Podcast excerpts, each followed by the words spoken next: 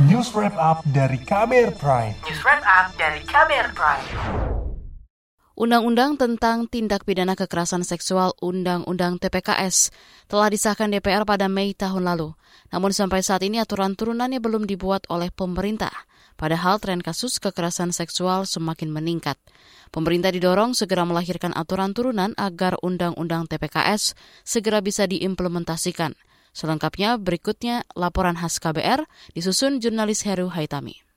Kementerian Pemberdayaan Perempuan dan Perlindungan Anak menargetkan aturan turunan dari Undang-Undang Tindak Pidana Kekerasan Seksual bisa rampung di tahun ini. Asisten Deputi Pelayanan Perempuan Korban Kekerasan di Kementerian PPPA, Margaret Robin Korwa mengatakan, aturan turunan itu masih dibahas lintas kementerian lembaga. Kami berharap bahwa tahun ini 3 PP itu bisa selesai termasuk dengan empat perpres dengan pemrakarsa masing-masing yang memang juga sudah ditandatangani oleh Presiden pada tanggal 23 Desember 2022 tentang program penyusunan peraturan Presiden tahun 2023. Untuk itu, pembahasan yang sudah dilakukan tahun lalu secara maraton mulai dari Juni sampai dengan Desember dengan adanya dasar hukum ini melalui peraturan keputusan Presiden nomor 25 dan 26 maka akan lebih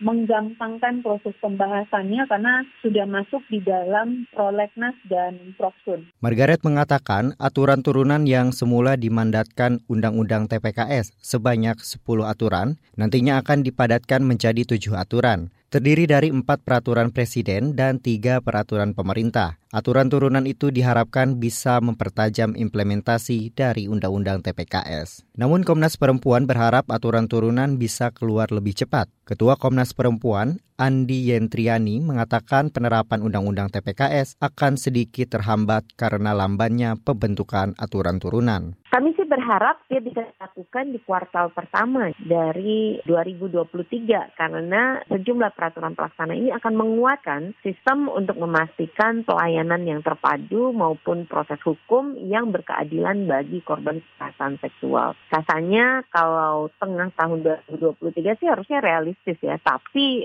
tampaknya juga bisa dipercepat menjadi kuartal pertama 2023. Selama kurun Januari hingga November tahun lalu, Setidaknya ada tiga ribuan kasus kekerasan berbasis gender terhadap perempuan. Ketua Komnas Perempuan Andi Yentriani mengatakan angka itu kemungkinan masih akan bertambah. Kami saat ini masih menganalisis datanya. Kita akan mengkompilasi baik itu pengaduan langsung ke Komnas Perempuan maupun lembaga-lembaga layanan lainnya. Dan kalau kita lihat dari kecenderungan ya, ini pola pelaporan selama dua tahun terakhir, mayoritas masih kekerasan yang terjadi tampak dalam rumah tangga. Tetapi kalau dilihat dari bentuk kekerasannya, kita perlu mencermati bahwa kekerasan seksual ini terus meningkat baik dengan secara offline maupun online. Dan kalau kita mengacu pada dua tahun yang terakhir, sering kali kekerasan secara offline maupun online ini dilakukan justru oleh orang yang terdekat dari korban ataupun mantan pasangan, baik itu mantan suami atau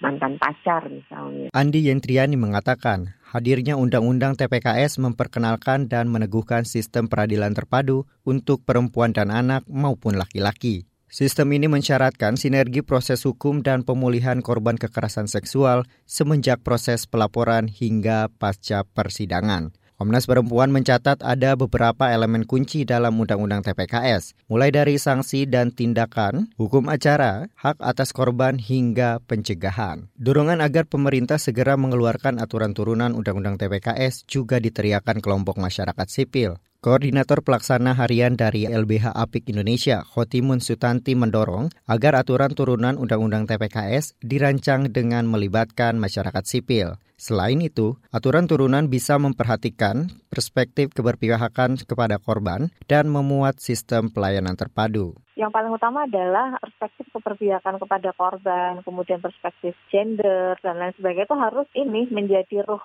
roh roh utama gitu di dalam UTPKS ini di, di peraturan turunannya itu semuanya harus punya perspektif itu. Hotimun Susanti menilai saat ini belum ada program yang secara spesifik dirancang oleh kepolisian untuk memperkuat implementasi undang Undang-Undang TPKS. Sebetulnya dari kepolisian RI itu sempat bikin surat arahan untuk menggunakan UU TPKS. Namun sebetulnya itu perlu upaya yang lebih banyak dengan membangun sistemnya di internal kepolisian itu sendiri, kemudian perspektif aparat penegak hukum, kemudian juga ketersediaan polisi yang memang punya perspektif dan juga polisi perempuan di Indonesia itu kan kita belum melihat memang program yang secara spesifik sudah direncanakan oleh kepolisian untuk memperkuat perspektif APH dan lain sebagainya itu sampai ke bawah. Itu menurut kami jadi PR ya. Selain percepatan pembentukan aturan turunan, LBH Apik juga mendorong pemerintah agar sosialisasi Undang-Undang TPKS hingga ke daerah bisa terus dilakukan. Demikian laporan khas KBR, saya Heru Haitami.